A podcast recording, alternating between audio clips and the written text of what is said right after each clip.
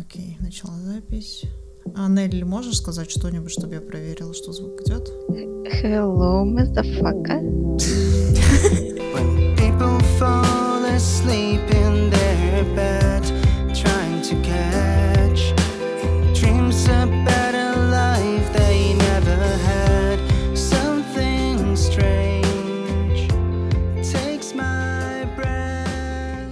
Приветствую всех слушателей не женского подкаста. С вами, как всегда, я. Вы знаете мое имя уже. Если не знаете, то можете найти его в описании подкаста.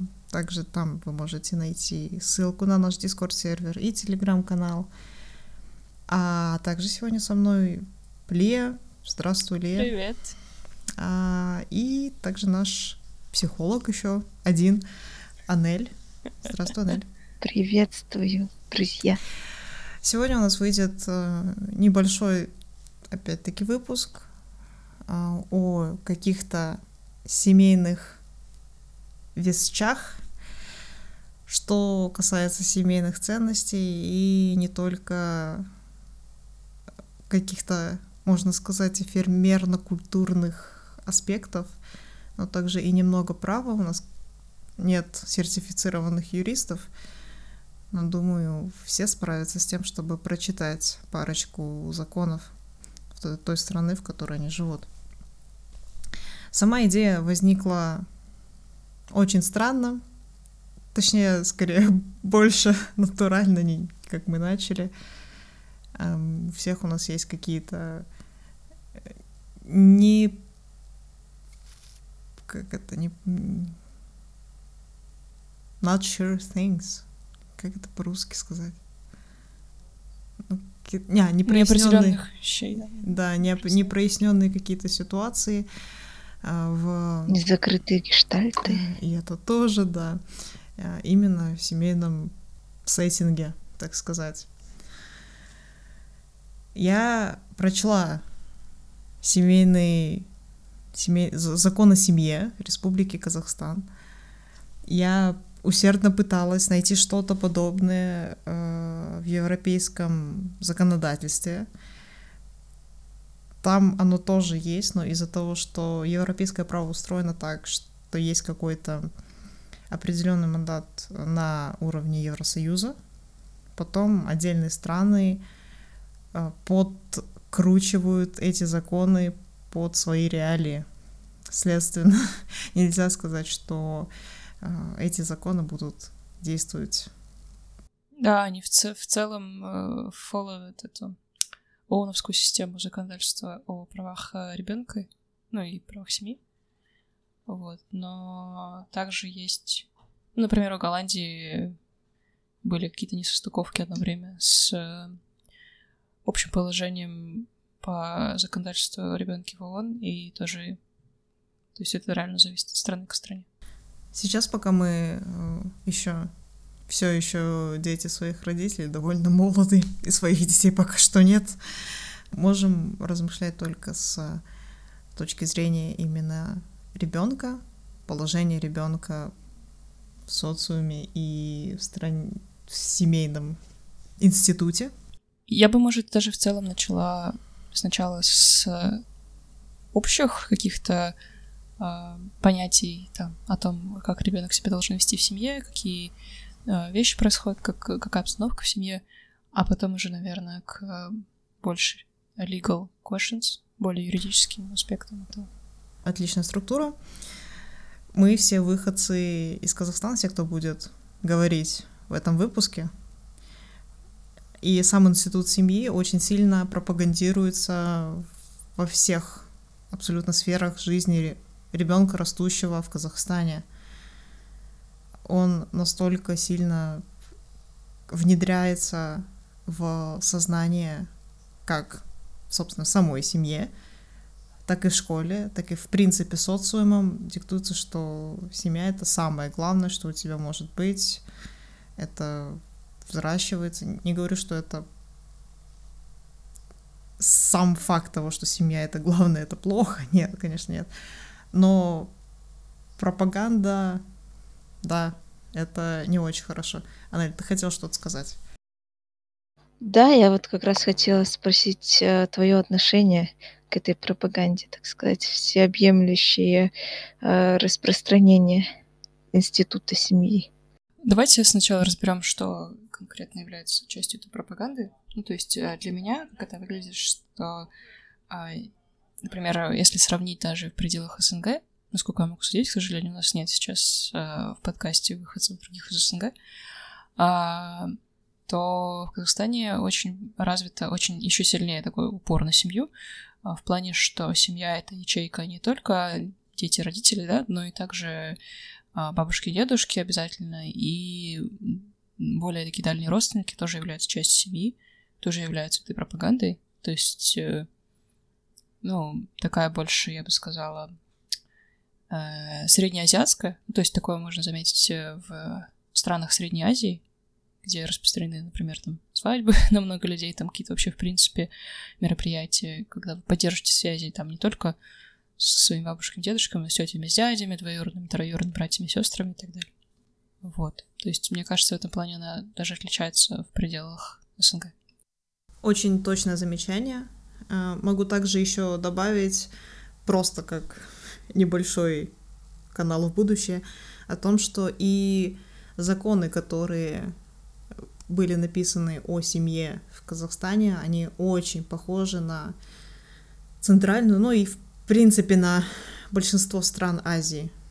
Это правило, что э, семья это не просто именно та ячейка, которая твои родители и родные братья и сестры, но это просто все абсолютно родственники, которые сходят со всех. Это семья, там семь поколений, да, допустим. Вот эти все поколения и все эти ветви древа, скажем так, это все входит в это понятие, в то время как большинство российских семей, большинство украинских, белорусских, других стран СНГ, которые большая часть народа, который не считает себя азиатами, так не причисляется к этой... А что же делать, бурят? Простите. No hate, no racism. Это просто шутка. То все эти люди, все эти семьи, они считают семьями только мать, отец э, и твои непосредственные братья и сестры от тех же самых родителей в то время, как на нас еще, как выходцев из Казахстана, давят те же самые родители и весь социум вокруг, на то, что мы должны эту всю семью, всю эту гигантскую ораву людей э, любить просто безусловно, несмотря на то, какие они есть, и это не по мне просто. Ну, если пока что не забегать вперед насчет мнения об этой пропаганде, я бы хотела еще больше, ну, как бы дать определение, что я не знаю, я точно не разбираюсь, там, возможно, наш психолог подскажет, или наоборот, если бы у нас был юрист, да, а как это называется, такая структура семьи, потому что я считаю, что она достаточно иерархическая, то есть э, в такой структуре семьи есть определенные иерархии, когда э, у кого-то есть больше права голоса, у кого-то нет, то есть это не эгалитариан э, семья. То есть эгалитариан означает, не знаю, как на русский, эгалитарный, когда у всех равные права на, на все, на жизнь, на образование, на прочее. А, ну и как я поняла, если я правильно поняла понятие, то есть я не эксперт, я просто программист, я не психолог, а не юрист.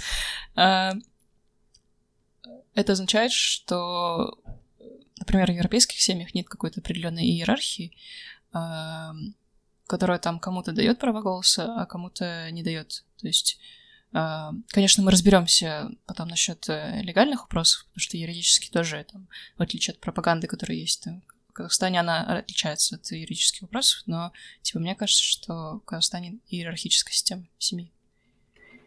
Если я тебя правильно поняла, я не знаю, как ну, точно это должно называться тоже в той же самой психологии, но я бы назвала это объективизацией детей то, что ребенок, пока он не повзрослеет э, в семье, он является объектом, за которым родители, о котором рабо- э, заботятся, за которого решают и так далее. То есть это как домашний питомец, которые своего голоса не имеют в основном. Так вот, ну как, как считаете? Ну, в принципе, достаточно хорошее понятие, если мы рассматриваем только ребенка. Но я думала, здесь еще иерархичная система в плане, что... Ну, даже, наверное, мы не будем эти вопросы разбирать, потому что это слишком много будет, что даже там есть там иерархия, там, муж-жена, ну, то есть что там муж э, выше жены в иерархии находится и так далее. Ну, то есть там очень много, да. Да, больше национальные. Ну да, да тоже верно. То есть это вот то, о чем я говорила про детей и про то, то, что ты говоришь про иерархию, да, это несколько разные поля. Сори, недопоняла, видимо. It's okay. Ну, в этом, в этом плане давайте лучше рассматривать детей, чтобы было проще.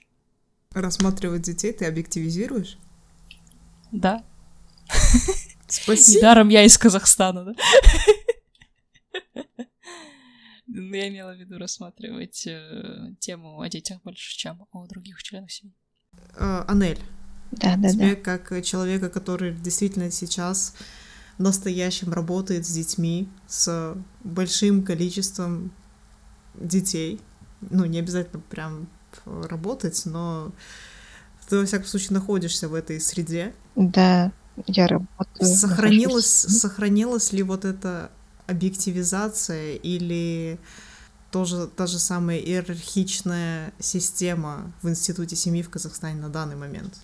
А, ты знаешь, в каждой семье индивидуально, на самом деле. Ну, в основном, а, я же с русскими классами работаю. Вот, в казахском э, отделении, так сказать, у нас есть э, другой психолог. Ну, и, если честно, я там больше замечаю, какие дети там унылые, какие дети там, которые наглые, но suppressed, я правильно говорю, э, как его, м, запрессованные, ну, короче.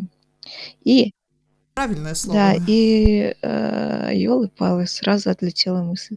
И э, в русских классах так, что э, некоторые дети качают свои права, и вот учителя пытаются относиться ко всем э, в основном, да, особенно старые закалки, те, которые учились у этих учителей, новые учителя тоже, они относятся к детям э, с криком. Ну, в принципе, знаете, ничего не изменилось э, с нулевых, когда мы с вами учи- учились.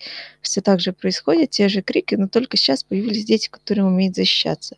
Вот, они говорят, мы ну, на суд подадим, там, и они сразу жалуются родителям, родители сразу разбираются с, с, э, с- с директором, с классным руководителем, с заучами.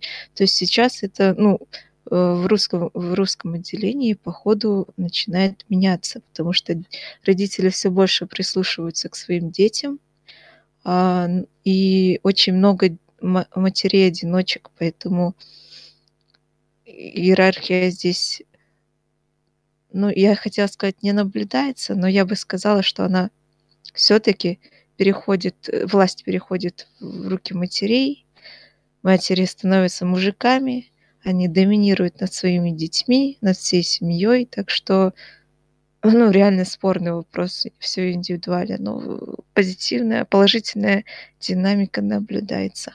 Изменилось ли отношение учителей? Есть все еще есть учат те люди, которые все так же учили детей в 90-х, 80-х, еще раньше. Да. Изменилось ли их поведение? Нет, абсолютно не меняется их поведение. С каждым годом они становятся все старее, все нервнее, э, нервознее, как правильно сказать. А, Есть э, прекрасные учителя, которые вот э, в этом году у нас на пенсию ушла учительница, четвертый класс свой выпустила, и она была прекрасным э, классным руководителем. Она всегда шла мне навстречу как психологу, чтобы я там кого-то забрала, кого-то на диагностику, весь класс, например, и так далее. То есть она и с родителями, и с детьми довольно была терпелива. Но есть такие учителя, которые все время гавкают. Если я к ним захожу на урок, они э, сразу меня выгоняют, потому что думают, что я их судить буду. Вот. И, но, блин, сбилась, отвлеклась, сбилась. Но м, к детям относятся точно так же, даже хуже. Дети не могут за себя постоять, особенно в начальной школе. Больше всего учителей старой закалки именно в начальной школе, у меня лично. В школе так. Вот. И они прям просто бестии какие-то, если честно, многие. Качают права, лишнее брать на себя не хотят, чуть что сразу нервы, хотя э, говоришь им довольно-таки адекватные вещи, они воспринимают по-своему. Вот. Есть еще учителя э, такие в старших классах, в основном почему-то это учителя казахского языка. Вот. Эм, в основном учителя да, сам, сами себе на уме. А, если у них а, реактивно это называется, то есть когда они реагируют на, на какой-то э, стимул реактивно. Извините за повторение. Вот. И так они с детьми и общаются, а себя вообще не контролируют. Можно ли это расценивать так, что они подобным образом ведут себя и внутри своей семьи. Um... Переводится ли вот эта проблема, наверное, это все же проблема иерархи- иерархичного а, поведения в семье или объективизации ребенка из семьи в работу или наоборот? Из семьи учительницы или из ее, в смысле, из которой она вышла или которую она воспитала? Ну, я, я предполагаю, что и то, и то здесь будет э, прикладываться к данному примеру. В основном а, в семьях они, конечно, такие же доминантные, вот, но в семьях у них отношения, ну, конечно же, другие. У них нет столько стимулов, на которые нужно реагировать постоянно. Вот, поэтому ну, в семье у них попроще атмосферка. Но да, тип личности такой же остается. И вот, предположим, есть у, у какого-то подобного учителя ребенок.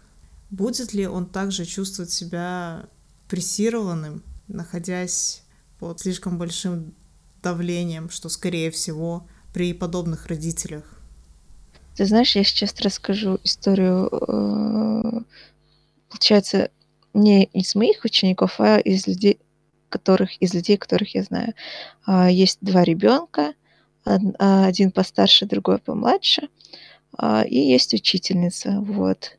А своего мужа она, так сказать, выжила из семьи. Вот.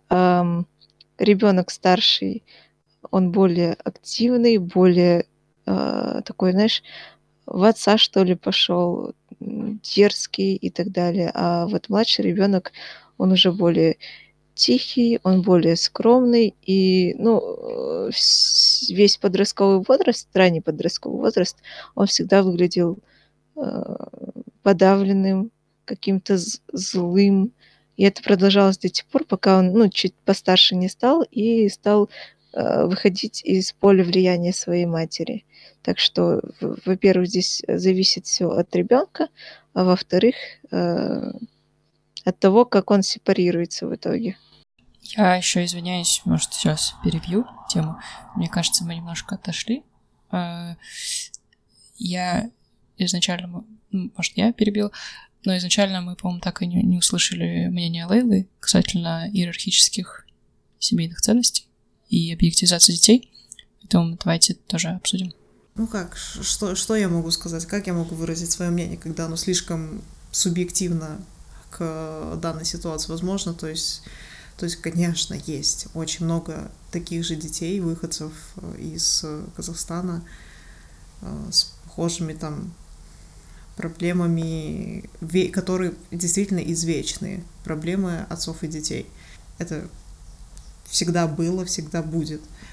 Ну, такое есть именно поведение определенной иерархии. Что могу к этому добавить, так это только то, что иерархическая система может прослеживаться в основном в семьях с нескольким количеством детей, то есть минимум двумя, и тех семей, которые, где все живут в одном месте, включая каких-то более старших представителей э, рода или семьи.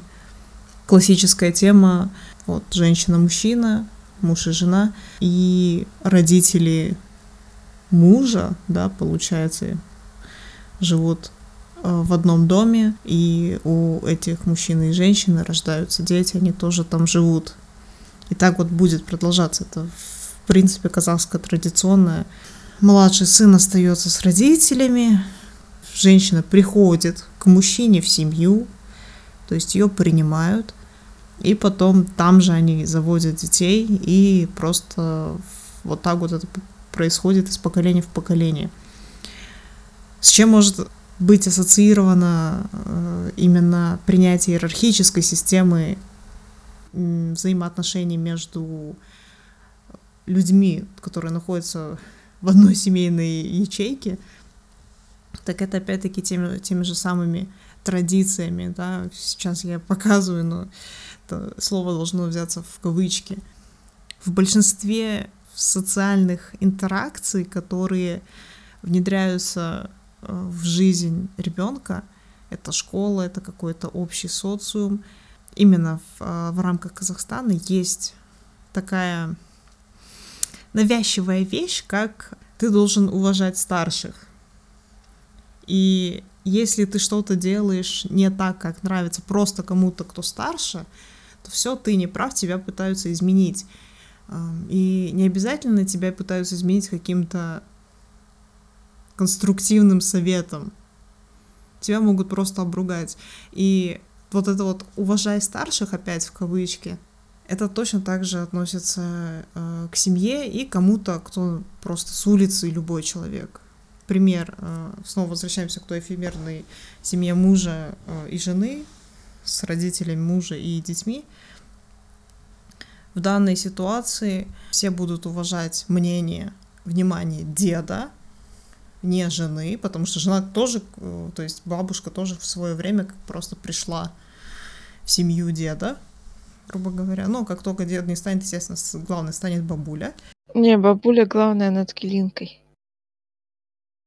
Она тоже доминирует тут. Да, она доминирует в другой плоскости, я бы сказала. Но как только дед не станет, опять всем будет заправлять бабуля. Просто потому, что она старше. Вот и все. А то же самое ну, будет подросток, не знаю, с пирсингом в носу идти гулять по парку, увидит это бабуля и скажет, как тебе не стыдно, а ну давай снимай, это может в каких-то моментах дорасти и до физического конфликта, что, естественно, будет еще больше вызывать порицание со стороны просто мимо проходящих людей, потому что ну как так можно, подросток, не знаю, с бабулей дерется. Поэтому предъявление такой и иерархичной системы с еще дополнительной объективизацией более молодого поколения, это, естественно, сразу очень плохие взаимоотношения будут складываться у данных детей, выросших в подобной семье, с, со всеми абсолютно родственниками. Потому что если это применять уже как-то на тот термин семьи, который мы дефинировали ранее для казахской да, семьи, в которой не просто твои родители твои сестры и братья, а еще дед деда, э, брат брата мужа твоей жены, там еще там третье, десятое и так далее. И всех ты их должен знать, со всеми здороваться, звонить всем им там энное количество раз в месяц. Ну, это, это мало того, что слишком сложно для ребенка. Ты не забывай еще о том, что если кто-то из них женится или у кого-то из них будет годовщина, то ты еще должен деньги выкладывать на всех. Да, то в некоторых случаях, вот как и писала Ли, это еще и материальное давление оказывается. Вы спрашиваете насчет моего мнения, конечно, это так не должно быть. Насчет того, что так не должно быть, я почему-то слушаю, и меня немножко это удивляет, потому что сейчас я вижу очень много хамоватых мамаш, которые никого в жизни, кроме себя самой, да и не уверены, что это так и есть, не уважают. А, многие спорят с учителями, многие спорят там с людьми постарше, просто с техничками теми же. Ну, это другая, конечно, несколько категория. Но вот я про опыт говорю, что э, детей сейчас очень сильно учат тому, чтобы они защищали себя, чтобы они э, э, не слушали там злых училок. Ну, конечно, это отчасти хорошо, но они становятся слишком наглыми. Вот, вот помните, я уже об этом говорила сегодня, что дети хамят, дети не слушают и так далее. Это очень сейчас очень распространено. Родители очень многое позволяют своим детям. Родители, дети не уважают не только э, школ, в, школьной, в школе, но еще и своих родственников старших. Часто такое бывает.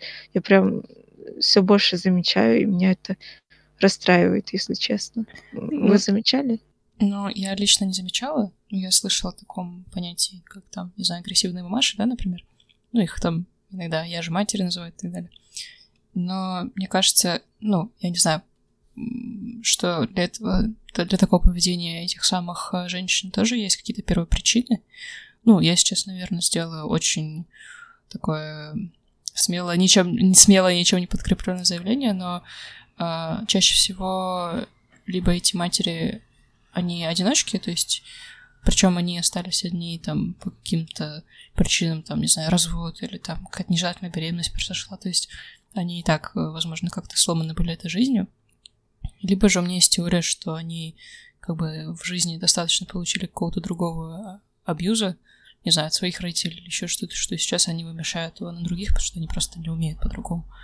А насчет хамоватых детей, ну, тут сложный вопрос, тоже как-то нужен баланс, но мне кажется, есть большая разница, есть большая разница между тем, что, что у тебя есть право голоса и что у тебя есть уважение к другим людям. То есть, если то, что, что у тебя есть право голоса, это не означает, что это считается морально morally acceptable, что ты будешь другим хамить. То есть право голоса это означает, что твое мнение будут слушать, но это не дает тебе права как бы на других э, наезжать. Вот. Ну, то есть это должно как-то, наверное, ну, с моей точки зрения, э, такие понятия должны взращиваться в семье, то есть это должно поощряться родителями. Но опять же, как вот про этих матерей, если, если, если, сами, если сами матери с этим имеют проблемы, они, скорее всего, таким вещам детей как бы тоже не научат. То есть это как-то комплексная проблема выходит, мне кажется. Да, правда, легче э, занимать полярную позицию, то есть либо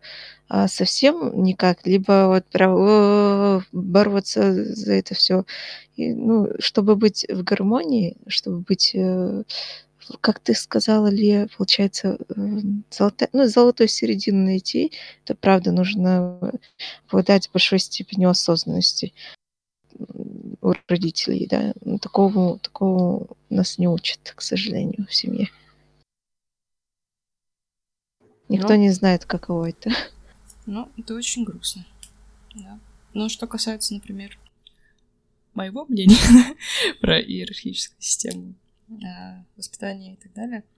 Я считаю, что она, возможно, имела право на жизнь, ну, лет сто назад, да, наверное, когда было проще группой выживать, то есть какой-то большой группой родственников, и там должна была быть какая-то иерархия, потому что слишком большая группа не может быть равноправной, ну, по моему мнению. Вот, поэтому была нужда в какой-то иерархии, но эти традиции, я считаю, что сейчас они немного изжили себя, и для меня уже немножко выглядит как нонсенс. Когда, например, э, молодая семья живет э, до сих пор в одном доме с э, родителями отца, да, там, ну или с матерью, с родителями матери, ну такое редко бывает. Вот. Мне кажется, что это должно немножко искореняться, потому что это уже, ну, для меня лично, мне, мне кажется, что это уже разные ячейки общества. И в этом плане ячейка мужа, жены их детей, она должна быть отдельно от ячейки их родителей. Знаешь, что-то меня так триггернуло со слова ячейка. Я это сразу ассоциирую э, с пропагандой, с семейной пропагандой. Ленина? Да. Не знаю.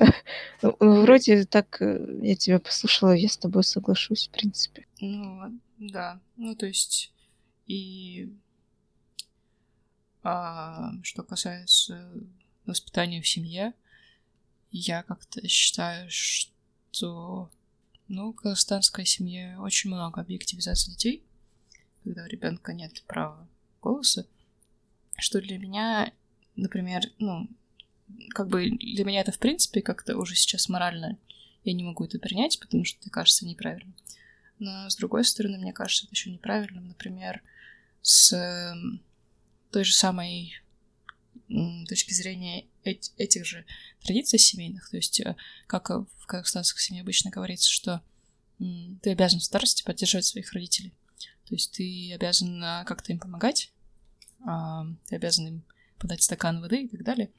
Вот. Ну и, соответственно, раз у тебя есть такая обязанность, то я считаю, что у тебя должно быть и право участвовать в каких-то семейных решениях, потому что от них также и зависит э, дальнейшее будущее твоих родителей, о которых ты как бы будешь заботиться, потому что это твоя обязанность. То есть мне кажется, это очень нечестным, что мало того, что ты э, всем подчиняешься, да, то, что ты, ну, то, что ты как до, до достижения совершеннолетия, да и в принципе даже после, на самом деле, ты все время подчиняешься всем, а потом, когда все становятся старенькие, ты еще при этом обязан за всем, о всех, обо всех заботиться, хотя по факту ты в каких-то важных решениях никогда не участвовал, потому что ты всегда только соглашался. То есть, мне кажется, это очень несправедливо. Понимаешь, э, наши родители, ну, вот эти вот родители, они же тоже через все это проходят, и единственное время, когда они, походу, могут отдохнуть, это их старость. И у таких детей тоже будет только их старость. Вот, поэтому те же самые ожешки а, отрываются на килинках. А, в основном дедушки все здоровенькие, такие счастливенькие ходят. Если они, конечно, не пашут, как сидоровы козы, когда ожешка такая, ну... Ладно, это немножко больная тема, меня не туда понесло. Простите. Вот. Что я хотела сказать-то? Я уже не помню. Простите. Триггернула опять.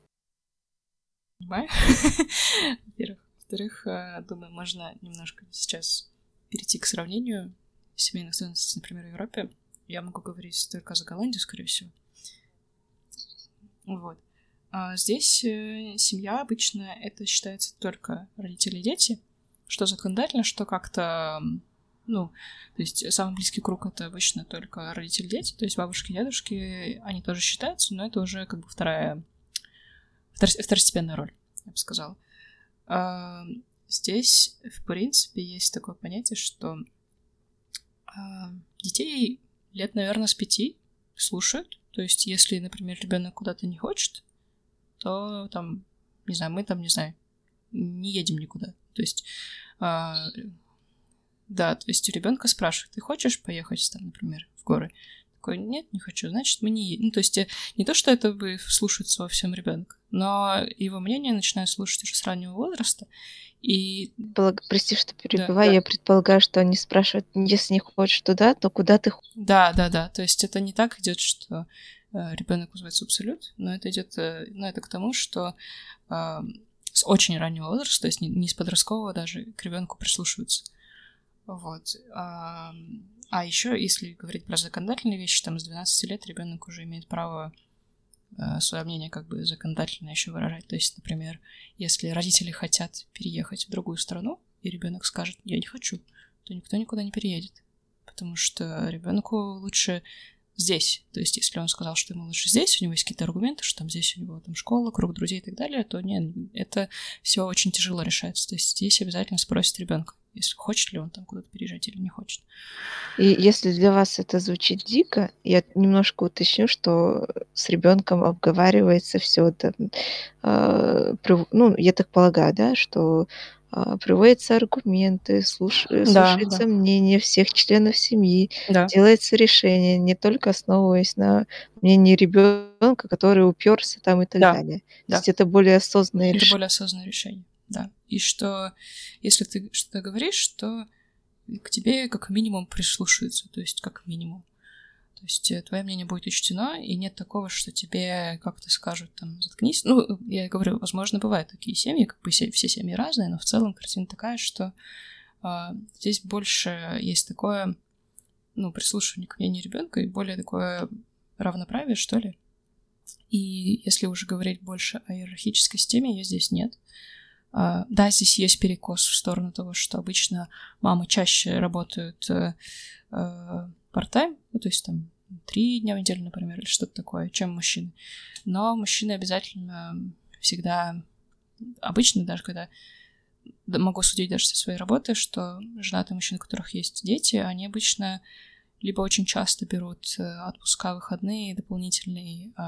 Есть во многих компаниях есть дополнительные отпускные для родителей, там сколько ты там можешь взять, там, компания зависит дней в году. Вот. Но также они обычно берут не 40-часовую, а 36-часовую рабочую неделю, чтобы больше проводить времени с семьей. Блин, звучит шикарно. Вот это действительно то, что э, помогает семьям сплачиваться, и укрепляет институт семьи, правда. Вот это нужно, нужная правильная стратегия. Да, да. Ну, еще есть такая вещь тут, о которой все говорят, я вот тоже недавно об этом услышала, что здесь, э, ну, например, э, завтрак, он не начинается, или там ужин не начинается без того, как вот все члены семьи соберутся за столом. То есть здесь есть вот какие-то ценности, что там завтраки и ужины, это все должно делаться вместе. То есть вы там все будете ждать там папу, маму, всех детей, там, пока все соберутся, там, у кого всех, там, у кого какие дела, обязательно это все вместе собирайтесь. А, и даже по статистике я читала, я потом найду статью, она не с того сайта, в основном всю информацию я беру либо с официальных новостных э, сайтов, переведенные на английский язык, dutchnews.nl, ну, я оставлю ссылки, э, либо с официального сайта по государственным делам, э, government.nl, либо какие-то научные статьи. Но была, короче, научная статья о, о том, что, в принципе, э, голландские дети, когда вырастают, они живут в пределах 10 километров от родителей, то есть они хотят дальше заботиться о своих родителей, но, в принципе, таких obligations, таких обязанностей у них нет. То есть законодательно, насколько я могла найти, а, обязанность заниматься о пожилых родителях — это обязанность муниципалитета, то есть обязанность мэрии, обязанность государства. А, это не так, что... Ну, наверное, зависит, я, я точно не могу сказать, потому что законодательство такое более такое подробное на голландском. А, но насколько я могу, могла понять, то, в принципе, нет такой вещи, что ты обязан в старости заботиться о своих родителей, о своих родителях, это твое право, то есть ты можешь взять на это специальные отпускные на работе, если они есть, обычно они есть. Но сама забота о старых людях — это обязанность государства, то есть им предоставляется медицинская помощь, предоставляются какие-то дополнительные сиделки или там дом престарелых, вот это вот все такое. Да, да, этот муниципалитет да, есть дома престарелых хорошие. То есть там есть несколько критериев, например, э, ну, когда вот пожилой человек, он может жить э, сам по себе, а когда ему нужна помощь. То есть, что он может спокойно встать с кровати, что у него там, он может спокойно себе приготовить еду, пойти в магазин, что он э, получает достаточно общения с другими людьми. То есть, все эти вещи, если он это может делать сам, тогда он может жить один. Если нет, то ему предлагается какая-то помощь. А, обычно от муниципалитета. То есть обычно там ну, к нему приходят, там, не знаю, там несколько дней в неделю там медсестры, например, или еще кто-то, или там он в какие-то клубы вступает. Ну, короче, я, насколько я еще могу судить, так вот, со своей колокольни, когда я вижу здесь пожилых людей, они активно участвуют в жизни общества, то есть они ходят на спорт, на соревнования всякие, ходят на концерты даже. То есть они не доживают свою жизнь, а они живут свою жизнь. Я бы так сказала. Это прекрасно. У меня прям, я прям тронута. Вообще мечта какая-то. Вообще, я бы хотела, Ли, знаешь, что добавить? Что м, ты говоришь, что чаще всего дети живут очень близко от родителей, да, в радиусе 10 километров. Да. А, я как-то читала а, про здоровую сепарацию, как проходит, э, ну, как должна проходить сепарация ребенка от своего родителя. То есть, э, если она проходит довольно гармонично, если ребенок э, проходит эту сепарацию, он также остается под влиянием, то есть всю жизнь при, этот, при родителе остается, или там, допустим, наоборот, э, уезжает за 3-9 земель, а, потому что по-другому никак не может разорвать эту связь, хотя, по идее, эта связь не разрывается. Вот, только при здоровой сепарации она разрывается. Вот э, то, что ты говоришь, э, то, что э, родители, вот взрослые, старики, да, они э, проживают свою жизнь, они э, независимы тоже от детей, то есть они а, самостоятельные, такие же самостоятельные вырастают у них дети. Они сепарированы, при этом они ну, в отношениях хороших. И э, ну, в этом плане э, сохраняются отношения. Как, как вам сказать-то? А, то есть, э, допустим, у нас вот э, нету э, таких условий для стариков, но если э, родители самостоятельные, если они дают свободы своим детям, они осознанные, а, их дети, конечно же, проходят сепарацию, они становятся точно такими же осознанными и так далее. А, ну, все те же условия получаются. Они остаются довольно близко к родителям.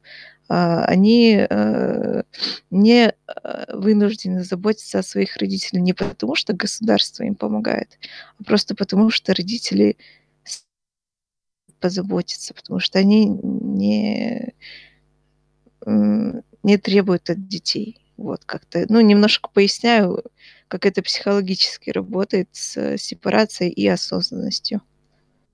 Ну вот да, мне тоже так кажется, что, ну, насколько я еще слышу там от коллег по работе, знакомых, а, в принципе, ну, все вот выросшие дети уже взрослые, там, э, которые работают, ну, старше 20 и так далее, они до сих пор общаются с родителями, то есть они их навещают, они как-то им помогают, но это не выглядит так, что они через силу это делают. То есть они это как бы добровольно, то есть это ну, разрешено добровольно помогать своим родителям. Это не то чтобы обязанность, это твоя собственная а, ответственность, твое собственное решение, точнее.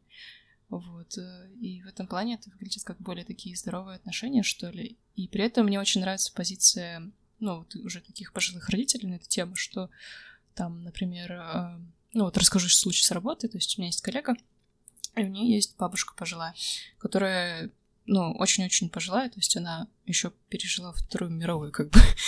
вот. А, и эта бабушка, получается, очень долго не хотела, чтобы ее кто-то навещал, потому что, а вдруг это будут... А вдруг кто-то там из семьи заболел коронавирусом, и тут она сейчас пережила Вторую мировую, и сейчас ее скосит какая-то пандемия, вот. То есть у нее было такое мнение, что, типа, не надо меня навещать, я сама разберусь, там, типа, сама смогу в магазин сходить с маской, а вы, типа, не приходите ко мне. То есть э, не было вот такая как-то своя независимая позиция, то есть она не нуждалась в какой-то поддержке, она считала, что она может сама э, свою жизнь построить, то есть здесь обычно у пожилых людей такое мнение, что они не любят, когда их считают какими-то немощными и так далее. То есть они обычно до сих пор считают, что они ну, сами в состоянии о себе позаботиться, и они... Потому что можно посмотреть просто на количество бабушек да, и дедушек, да. которые разъезжают на велосипедах. Да, да, есть такое. То есть они придерживаются другой позиции. Когда, например, ну, если там я говорю за свою семью, то есть там у меня есть бабушка, там, как бы, там, очень хорошая бабушка, я ее люблю, но у нее позиция такая, что она очень много боится, очень много боится одиночества, и уже как-то не верит, что, что она что-то сможет сама. То есть у нее другое совершенно видение. Я замечаю, что не только у нее, а там многих там и каких-то сверстников, подружек, друзей и так далее. То есть, которые в основном, кстати, все умерли уже. Вот, да, печально очень. Но я в ней чувствую вот какую-то такую позицию, что ну вот, я без поддержки уже не справлюсь. То есть я уже не вывезу. И мне это, с одной стороны, ну, конечно же, мне это от, от этого грустно, но с другой стороны, мне очень обидно, что у нас как-то из-за того, что все привыкли к какой-то иерархии, иерархия же подразумевает, что там какие-то люди по иерархии обязаны заботиться о других, и вот когда там... И ты привык жить в состоянии того, что ты либо обязан заботиться о других, либо другие обязаны, обязаны заботиться о тебе. И вот эти вот отношения зависимости друг от друга, они, мне кажется, в итоге вот приводят к таким последствиям. Place to fall in love with woman at first sight. Tell me, child of the moon. Мы, с, по-моему, с тобой, Анель, э, обсуждали это как-то вне подкаста, mm-hmm. вне записи, насчет того, что люди часто э, именно вот в наших странах просто не просят помощи. О, да, а ждут ее как таковую, как это, без... А, как это называется, скажи? безоговорочную, что ли, типа, э, ну, типа... Да, они думают, что э, это им просто должно да, да. как-то прийти, вот эта самая помощь. Давать сигналы невербально, ожидать помощи, разочаровываться, когда ее не поступило, либо привязывать к себе э, человека, который будет э, читать тебя, считывать твое настроение, считывать твои потребности невербально, э, то есть э, чтобы он все сам делал, да. Прямо манипулятивное поведение Абсолютно. по отношению э, к каким-то людям. В частности, это бывает как раз-таки именно в институте семьи. Очень часто, особенно, особенно почему-то именно э, у, как многие э, наши сограждане говорят, э, восточные культуры, хотя это совершенно не так. Я бы сказала пост СССР, да? Я бы сказала просто Казахстан. Ну, может быть, там Киргизия и Узбекистан, вот, вот эти пост-СССРовские станы, наверное, скорее. Просто если э, взять западный пост-СССР, да, то там совершенно другие, там скорее больше про европейские mm. э, ценности семейные ну, не, не понаслышке я могу судить о, семейных установках. У большинства людей, кому повезло быть осознанными, скажем так, в, там, в Украине, в Беларуси и подобных западных пост-СССР странах, то у них и дети рождаются тоже такие осознанные, понимающие, на что они способны, что они могут, и при этом хорошо воспитанные, то есть они не будут за какую-то фигню гнать учителю из того же примера изначала. Либо будут отстаивать свое мнение uh, Мне сейчас еще пришла еще идея, uh, я не знаю, ответишь ты на этот вопрос или нет, но, например, в Казахстане, мне кажется, еще есть очень сильный прессинг о том, что когда ты там женишься и выходишь замуж, в том, что вы обязательно должны завести детей, вне зависимости от того, что вы на это что думаете, готовы или не готовы, на вас будет вся вот эта орава родственников давить очень сильно. Я не знаю, как это происходит в более таких западных СНГ странах. Мне кажется, это попроще. Да, это действительно намного проще. Я это даже могу, по сути, как бы внутри семьи. То есть у меня есть э, одни родственники, которые живут э, в России очень долгое время и э, там есть человек, скажем так, нашего поколения. Ну, а, блин, подождите. 30 плюс это тоже все еще наше поколение, боже, как, как я стар, как я стар. Um, да, человек, uh, вся казахская часть родственников очень сильно давит на то, а, ну, а, а что, а, дети, а дети? А, а что, а когда? а что в смысле вы не хотите? В то время как э, российская сторона ну, к этому относится нормально.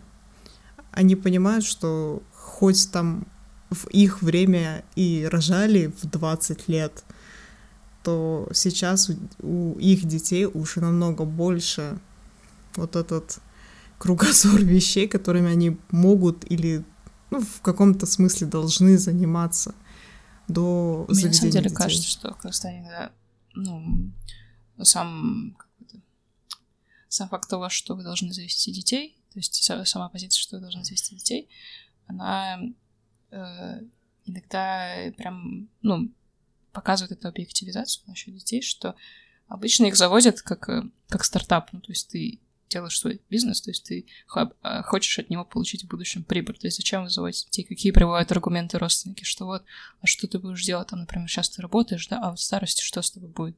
То есть э, ты уже, в принципе, заводишь детей не для того, чтобы вырастить их как отдельных лич- личностей, которыми ты будешь гордиться, которых ты будешь любить. Ты их заводишь, ну, если уже, я так прям грубо выражусь, как, как рабов, то есть которые будут обязаны тебе помочь в старости.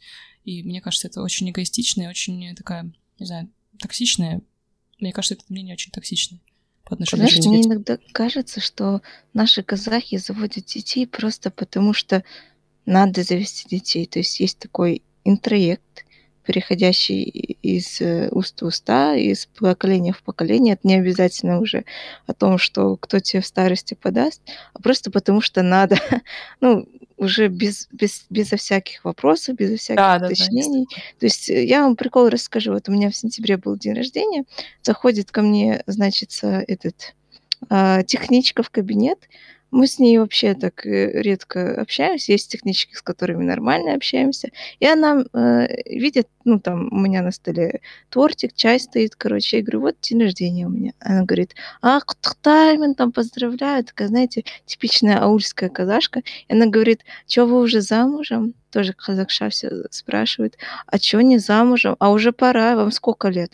Я говорю, 25. Она говорит, о, это уже давно пора, еще детей рожать надо, там все такое. Ну, типа я к тому, что это не только уже от наших родственников диктуется, но и всеми э, людьми казахами.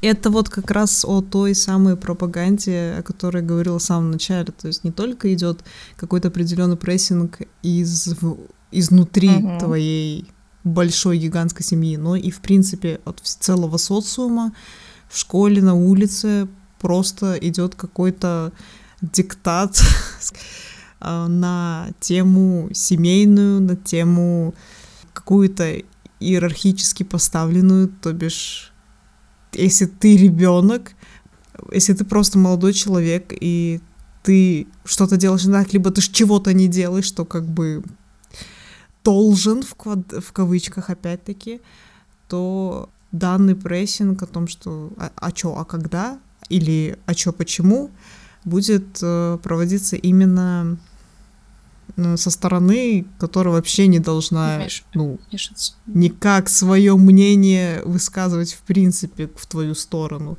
Ну, я не говорю, что не должно, точнее, я сказала, черт, ну вы поняли. Я понимаю, я бы еще хотела сказать, что ну, сама лично я не против семейных ценностей. То есть я очень ценю, что там в семье может быть какая-то теплая остановка, а, обстановка, что ты любишь этих э, людей, что у вас есть какая-то связь, а, там, ну, помимо кровной, что вы как бы уважаете друг друга, любите, но в последнее время мне кажется, что вот такая активная пропаганда семьи, там, из каждого утюга, скажем так, и от тех, кто э, вроде как э, ну, не то чтобы имеет право со скрипом, то есть от тех, кто хотя бы к тебе как-то относится, там, какие-то родственники, и от тех, кто к тебе вообще не относится, ну, вот как, а, а, как уже было сказано. А, мне кажется, что это немножко в итоге превращается в цирк, когда все друг другу просто обязаны, то есть вас связывают а, связи, ну, вас связывают какие-то узы обязанностей, там, зависимости друг от друга, что ты должен там, например, поздравить там свою тетю, там, какую-то этот ну, очень дальнюю родственницу там с днем рождения, потому что, потому что как иначе, да?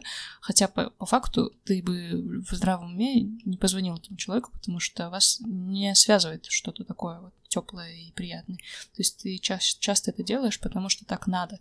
И, например, ну, лично у меня из-за такой вот ситуации в семье иногда я задумываюсь о том, что я как бы не хочу этого делать. Но, например, когда я слышу там от своих там, европейских друзей, что они там поедут там, не знаю, куда-то там, не знаю, бабушкам, дедушкам, чтобы их навестить, провести время, хорошо покушать. Я прям смотрю на это, и мне как-то немножко завидно, потому что я бы, наверное, так не смогла сделать, потому что у меня в семье отношения другие, то есть и я, к сожалению, больше помню каких-то обид, чем каких-то вот моментов, за, за которые там я должна там кого-то любить. То есть и не то, чтобы говорю, что мне все обязаны, мне все обязаны любить, но мне кажется, что иногда все вот эти семейные ценности, они немножко такой большой пузырь, который может легко лопнуть, если вот пропадут все эти э, зависимости друг от друга. И что на самом деле это не семейные ценности, это просто какая-то вот иерархия навязанная. То есть э, какой-то любви в ней, в ней, в ней нет.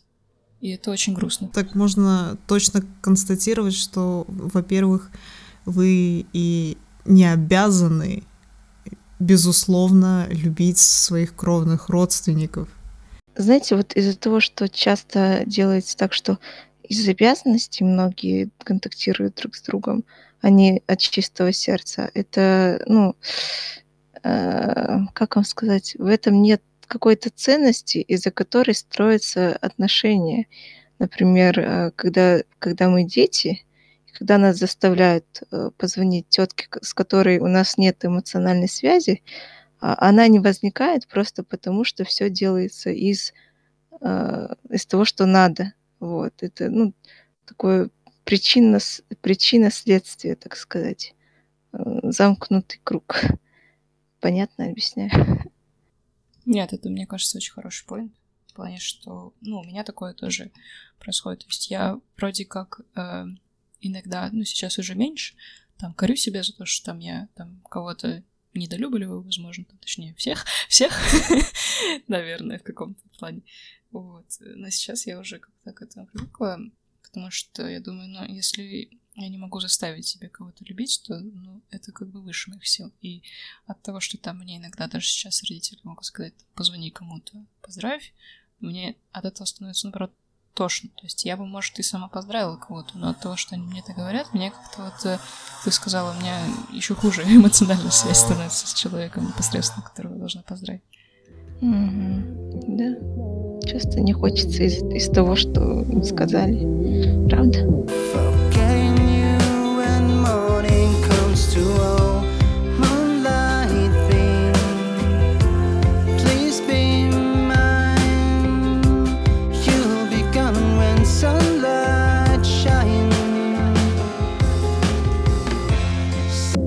также и с как-то обсуждали это вне подкаста, вне записи, какой-то грубый пример о, о том, что э, сын может засудить там своих родителей где-то на Западе, например, в то время как э, в Казахстане, в принципе, такого быть не может. И даже если случится такой прецедент, то э, суд такой, ты что, своих родителей судишь, что, совсем уже мы не будем принимать ваше дело? А, в этом плане, например, школы выступают а, как, а, как представители часто ребенка, над которым происходит насилие в семье, да, допустим.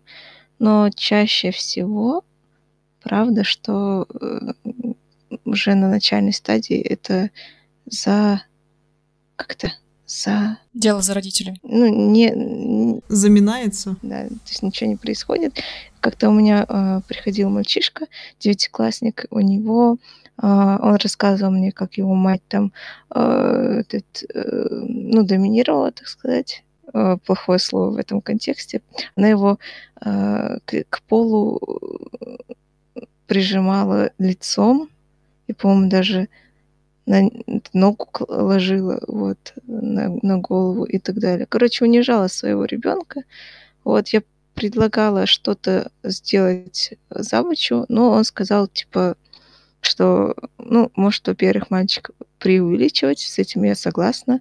Во-вторых, что э, если его сейчас э, сдадут в детдом, то там будет еще хуже. То есть пацану еще 15 лет, он за себя отвечать не может. Единственное, куда он попадет, это в детдом в условия намного хуже, чем есть э, у него сейчас дома. То есть э, мать его обеспечивает, мать его кормит, у него есть крыша над головой, просто он, ну, ну, такие вот абьюзивные отношения. В остальном хотя бы условия элементарные есть. И, если честно, я с этим согласилась. Ну, типа, как, как ваше мнение? Насчет этой ситуации хотела бы еще, ну, быстренько сравнить с Европой и спросить у Лейлы, ты знаешь, кстати, можно ли в Казахстане, ты же читала законодательство, засудить ретроспективно родителей за, какие-то, за какую-то форму абьюза? Что значит ретроспективно? То есть, например, человек уже вырос, там, например, вот этому мальчику, там, не знаю, уже 20 лет, да, там, 18 лет, может ли он, например, засудить потом свою мать за то, что она с ним делала в детстве? А, Потому что в Голландии это возможно сделать. Я не, не нашла, насколько ретроспективно, то есть на сколько лет назад ты можешь это дело возбудить, но по факту ты можешь уже постфактум масло масляное, извините, мой русский не очень хорош, а, ты можешь э, уже постфактум э, засудить своего родителя за, то, что он э, что-то сделал тебе. То есть, по, по крайней мере, я точно нашла, что можешь засудить за то, что там он не выполнил какие-то финансовые обязательства. То есть, если ты как-то это сможешь доказать, это очень тяжело на самом деле, но это возможно. И то, что, то есть, например, ну, тут есть понятие parental касту... то есть, э, родительские обязан... обязанности, и там какие-то есть... Э, я, точно не узнала, потому что я, там дальше нужно было копаться на голландском, что есть обязанности у родителя, ну, по обеспечению ребенка, и э, там какие-то определенные финансовые обязательства, и если ты докажешь, что какое-то из финансовых обязательств не было э, удовлетворено, ты можешь засудить родителя своего, уже когда ты взрослый ребенок. Насчет насилия я не уверена, но мне кажется, что подобное тоже есть. Если есть насчет денег, я думаю, насчет насилия точно тоже есть.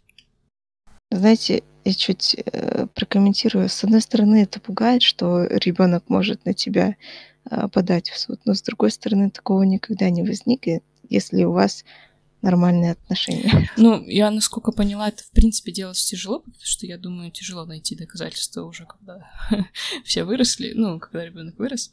Но сам факт того, что ты как бы не останешься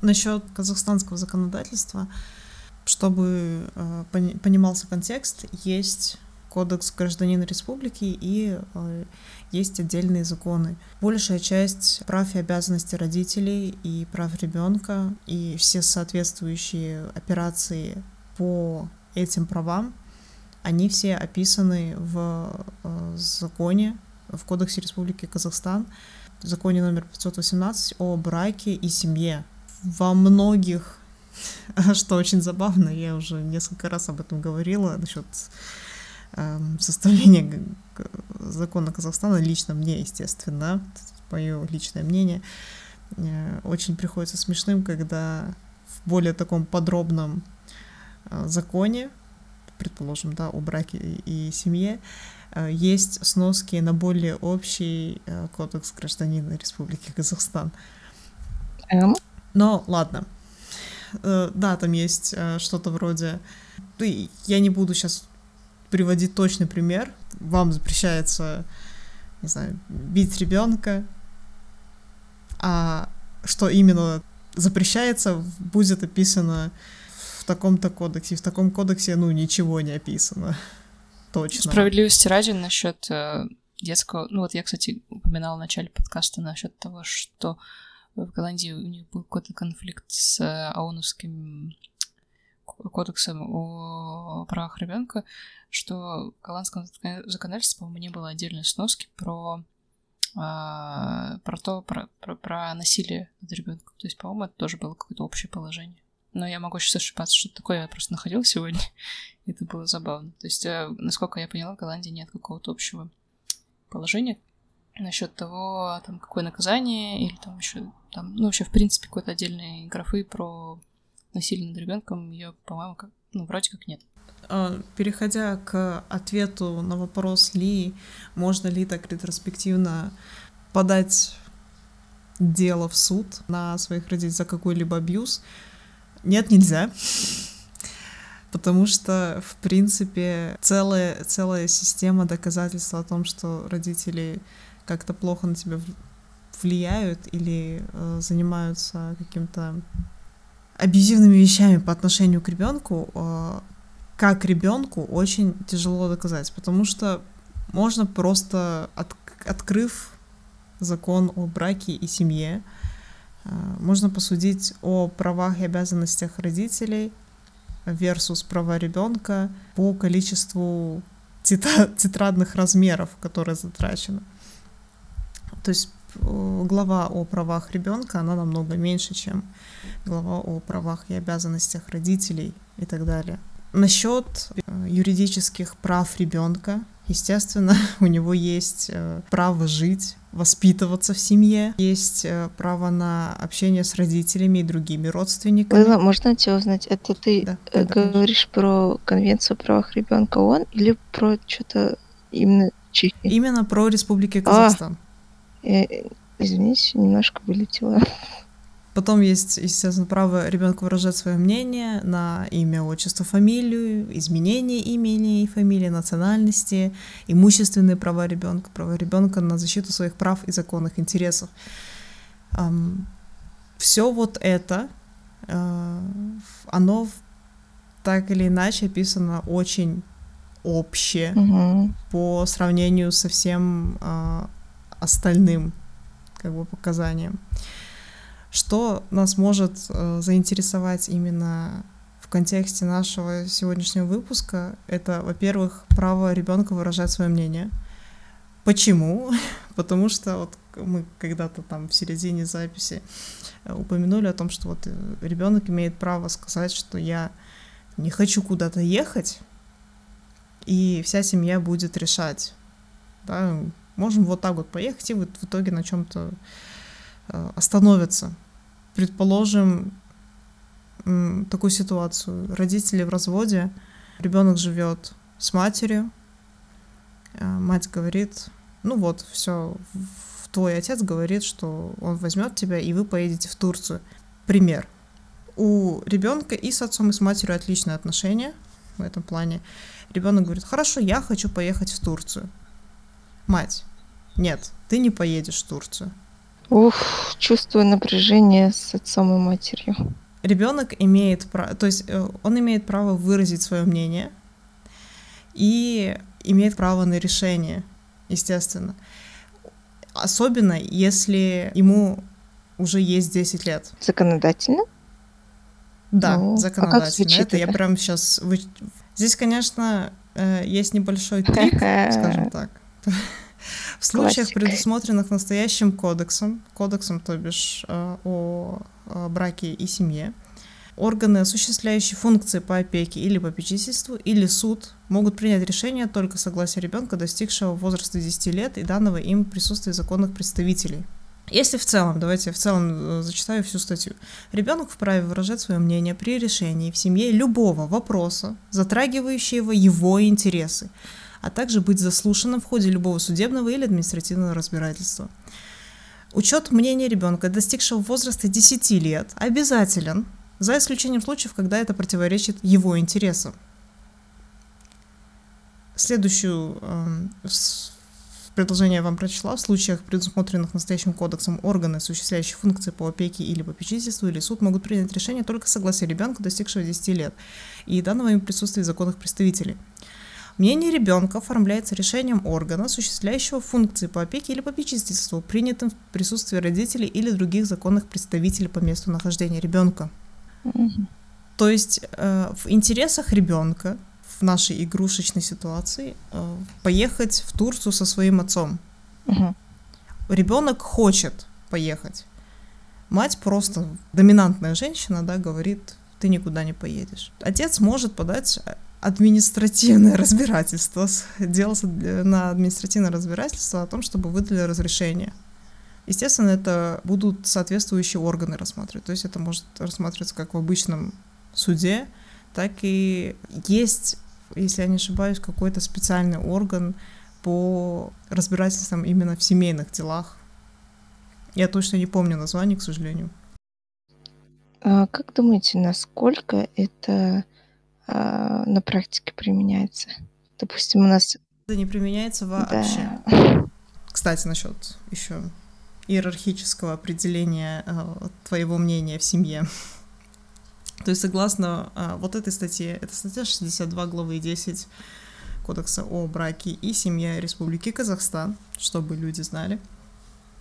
То есть, согласно этой статье, ты имеешь полное право быть выслушанным, и имеешь полное право принимать решения в каких-то общесемейных э, решениях. Тавтология, спасибо.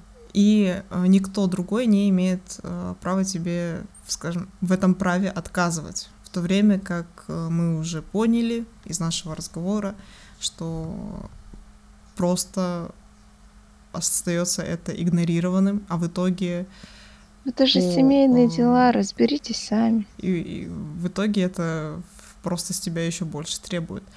Еще, кстати, насчет требования. У правах и, в правах и обязанностях родителей, естественно, есть право и обязанность по воспитанию и образованию ребенка. Угу.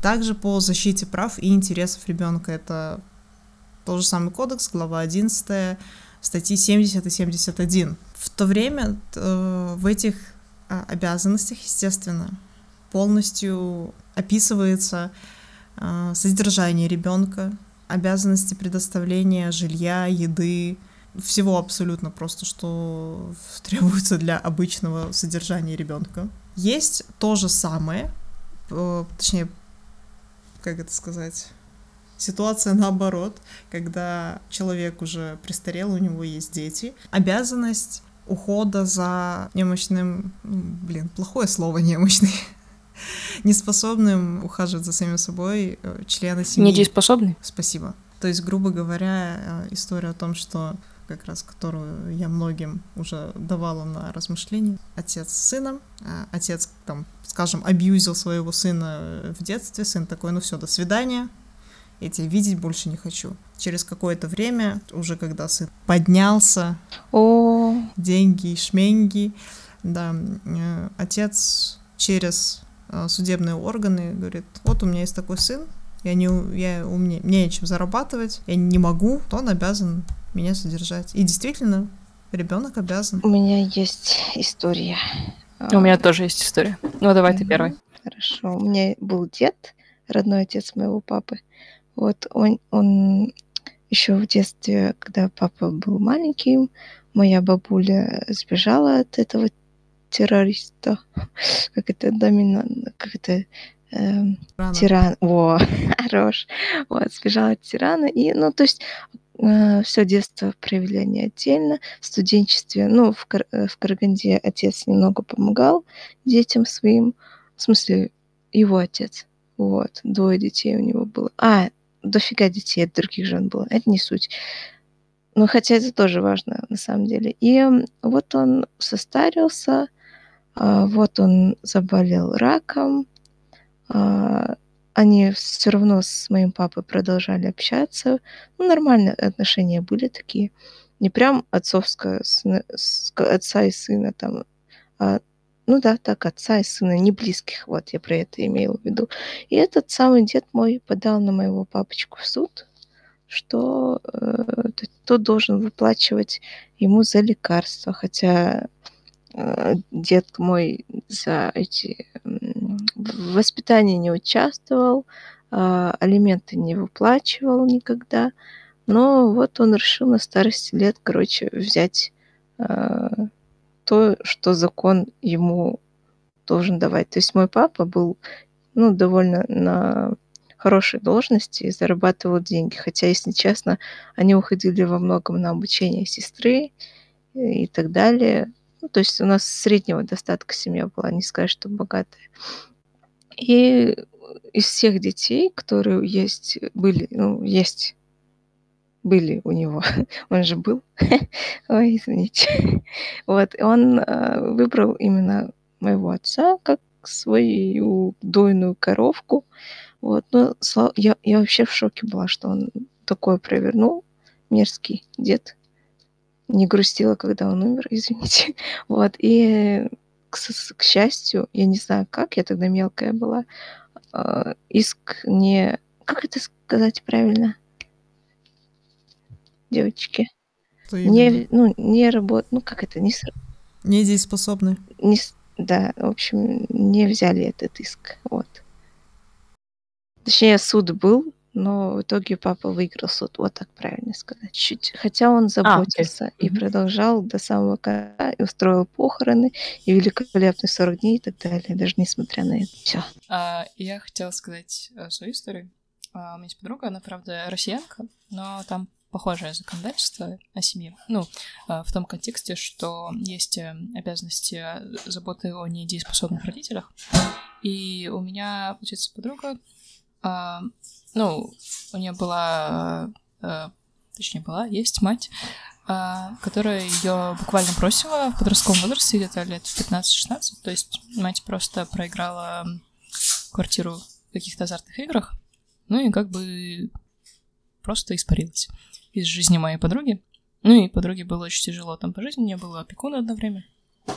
Да, без отца. Да, у нее был одно время опекун.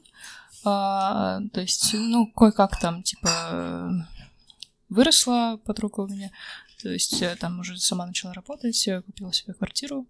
А, ну и вот э, в один прекрасный день на пороге появляется мать говорит, ну, мне, короче, негде жить. То есть спустя 10 лет, например. Ну, около того. Говорит, мне негде жить, поэтому буду жить у тебя.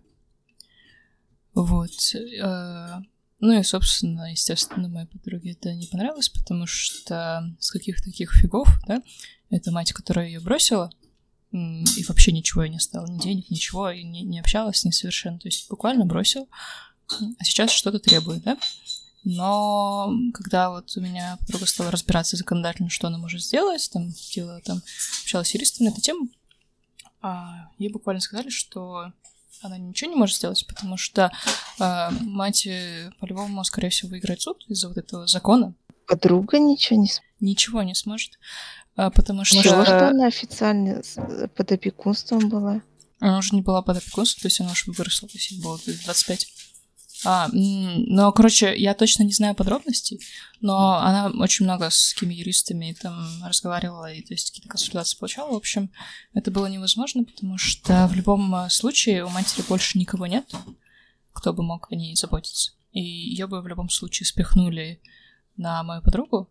То есть, либо она была, должна была платить очень большие алименты, либо вот как бы мать должна жить с ней. А так как у моей подруги не прям хороший уровень заработка, ну, типа, вариант жить с ней был выгоднее финансово. Вот. В общем, и вот, э, вот так вот она живет сейчас со своей матерью. И как у них отношения? Ну, какие могут быть отношения после такого разрыва? Не очень.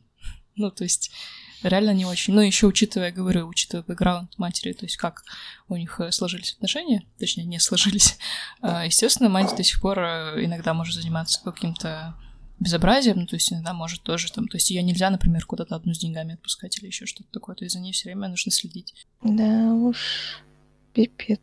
Сочувствую твоей подруге. Ну вот, да, я тоже.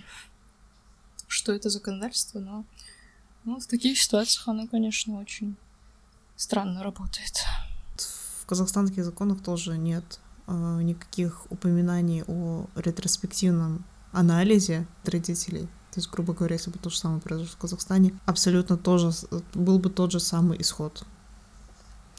В то время как э, в, в США, о, ох, не в США, боже мой, в Европе, э, нет такого э, четкого, что ли, исхода по, по решениям суда в таких неточных делах, ибо э, там учитывается и история, в данном случае родителя.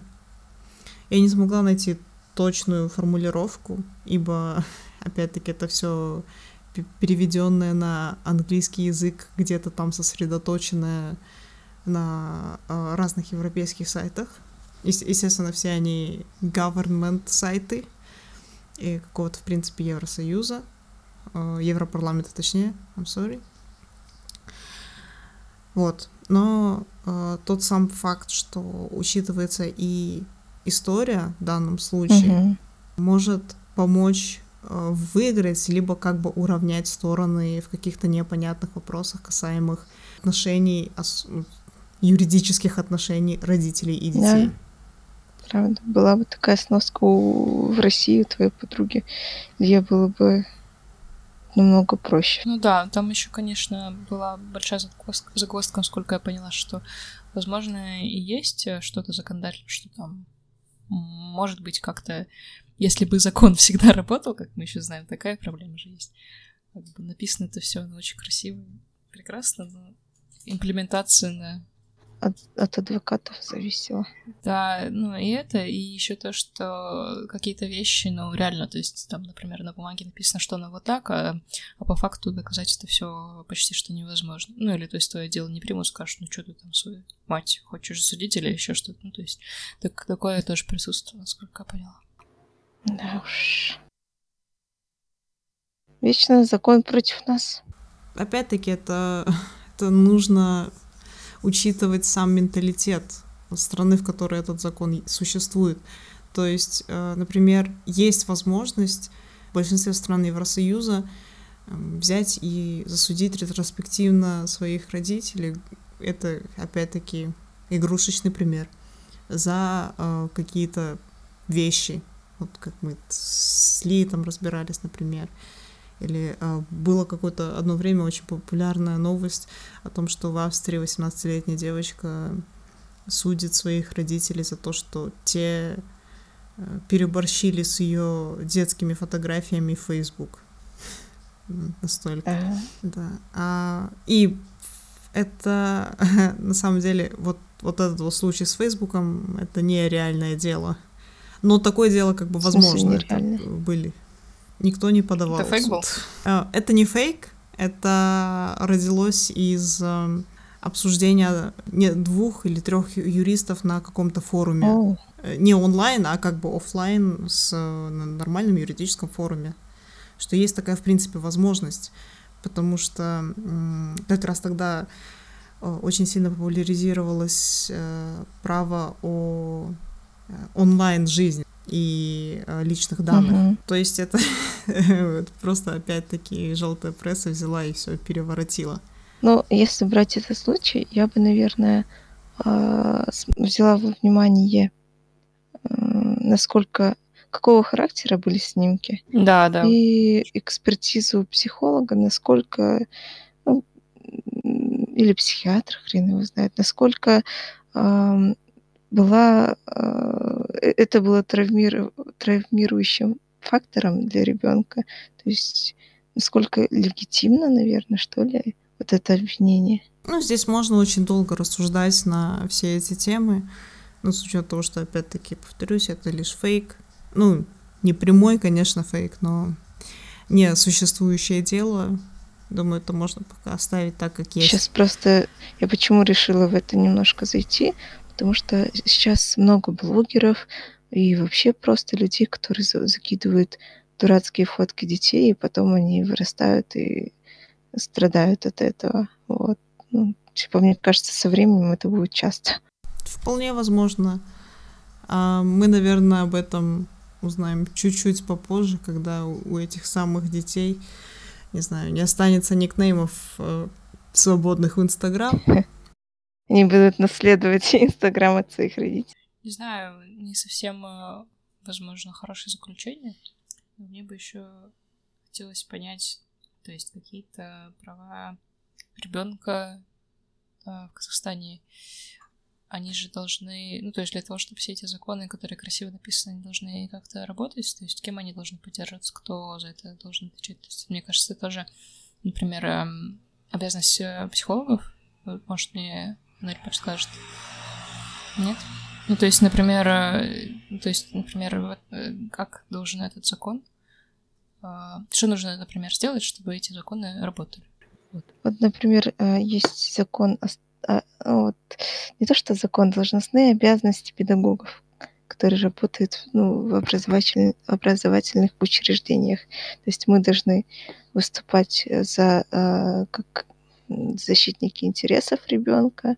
То есть если мы узнали там о том, что с ним что-то происходит, э, наша прямая обязанность и ответственность э, доложить об этом, а, во-первых, э, завучам, далее директорам, далее это все, это, это я имею в виду не только психологи, а педагоги в целом. А, Потом это и переходит дело к инспекторам окружным. Далее, если...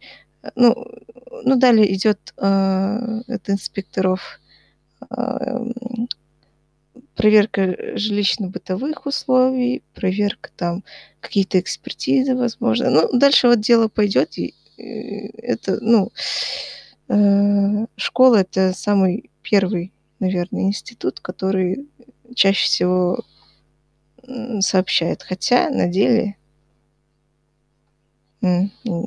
чаще всего педагоги умывают руки, вот.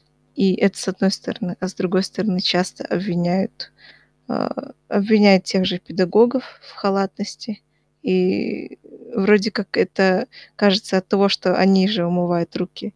Это правда, но на самом деле очень мало здесь зависит от педагогов. Потому что в первую очередь это должны быть родители.